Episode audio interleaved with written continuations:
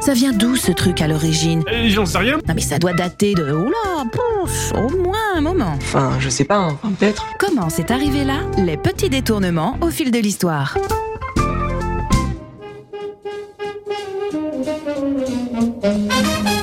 Bonjour à tous et bienvenue dans Comment c'est arrivé là. En ce lendemain de Saint-Patrick, je vous offre toute ma compassion si vous avez encore mal aux cheveux d'avoir trop bien rendu hommage au protecteur catholique de l'Irlande hier soir. S'il vous reste un peu de cerveau disponible, parlons donc de l'histoire de la bière. Bouclez soigneusement vos ceintures, nous remontons très loin aujourd'hui. Bienvenue en Mésopotamie, au 6e siècle avant Jésus-Christ, pour l'invention accidentelle de cette boisson très prisée. L'alimentation de base est alors principalement composée de pain qui, au vu du climat, sèche vite. Pour éviter de s'y casser les dents, on le trempe donc dans de l'eau avant de le consommer. Un sumérien un peu étourdi ou très occupé, ou rappelé en urgence par euh, son chef ou sa femme, qui sait, il s'agissait peut-être de la même personne, laissa son déjeuner en plein soleil. Intervention de quelques divinités incarnées en levure naturelle, la soupe au pain fermenta et devient la bière sous le nom de sicarou, autrement dit le pain liquide en traduction littérale. Il semblerait que chez les dieux antiques, quelqu'un aime jouer au petit chimiste. La boisson se consomme alors avec une paille pour filtrer le solide du liquide et s'aromatise de dattes de miel ou même de cannelle. Par la suite, à Babylone et en Égypte, on boit un vin d'orge, le zitume, qui s'impose rapidement comme la boisson nationale. À l'époque, c'est une source de liquide parfois bien plus sûre que l'eau. On fait rôtir l'extérieur d'un pain d'orge au feu de bois. On le plonge ensuite dans une eau sucrée, là encore avec des dattes, du miel, des épices. Et quand le pain est bien ramolli, on le piétine jusqu'à obtenir une sorte de mélasse. Puis on laisse le mélange fermenter à l'air libre. Alors je suis désolée, il manque un hiéroglyphe sur le papyrus. Je n'ai pas le temps de fermentation. Et enfin, on filtre le tout qu'on conserve dans des jarres en terre cuite fermées avec un bouchon d'argile. Au même moment, en Chine, il se brasse du tissou. Alors c'est une boisson à base de millet fermenté et qui demande très rapidement à ses consommateurs de chercher le mur parce que le sol les abandonne. Et en Europe, les Romains boivent le vin de Cérès en hommage à la déesse de la terre et célébré lors des moissons, qui donnera la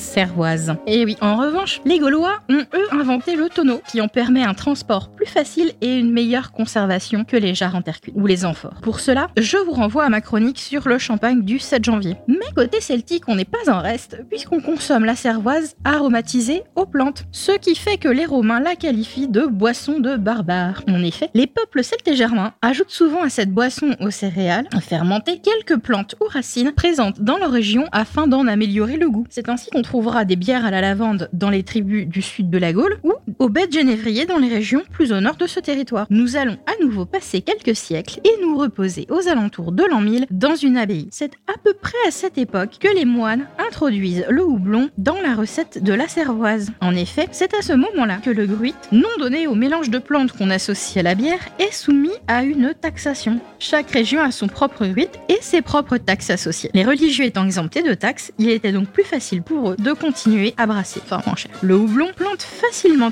s'invite alors dans la composition du mélange. La célèbre abbesse Hildegarde de Bingen, herboriste du XIIe siècle, décrira ses propriétés antiseptiques, notamment dans les boissons, relevant ainsi la faculté de la plante pour la conservation. Philippe le Bon, duc de Bourgogne, en imposera l'usage du houblon à ses brasseurs et apportera le terme bière, qui à l'époque s'écrit avec deux R dans le vocabulaire français 300 ans après les publications de la religieuse. Ce cher Philippe, très féru de l'esprit de chevalerie, créera même l'ordre du houblon d'or. Et il se dit que lui et son père Jean sans ont grandement favorisé l'essor de cette production, notamment dans la ville de Lille et ses alentours. Le duché de Bourgogne rassemble à l'époque une grande partie du nord-est de la France actuelle, ainsi que de la Belgique, du Luxembourg et autres territoires que je vous laisse chercher. C'est à la même époque qu'en Bavière, on commencera à utiliser les techniques de fermentation basse. Mais notre bière actuelle alors, il faut pousser jusqu'au 19e siècle et l'arrivée de l'industrialisation. En 1860, la ville de Pilsen améliore sa technique de fermentation et nous obtenons alors la fameuse Pils dorée, la célèbre blonde qui va se populariser dans le monde entier. Tout comme pour le champagne, les travaux sur la réfrigération à partir de 1875, puis sur la pasteurisation et les levures permettront une production industrielle et une exportation massive de cette boisson bon marché et populaire. Pour ce qui est de la mousse, la quantité relève d'une question de goût personnel, mais c'est la même histoire que pour le champagne. Maintenant qu'on maîtrise le processus, il ne reste plus qu'à lors du service. Depuis les années 1970, soit presque un siècle plus tard, les bières artisanales et les microbrasseries font leur retour pour notre plus grand plaisir. Alors n'oubliez surtout pas modération lorsque vous vous livrez à une dégustation et profitez sans réserve du son unique. Bonne journée Retrouvez Comment c'est arrivé là tous les vendredis à 7h30 sur Sun.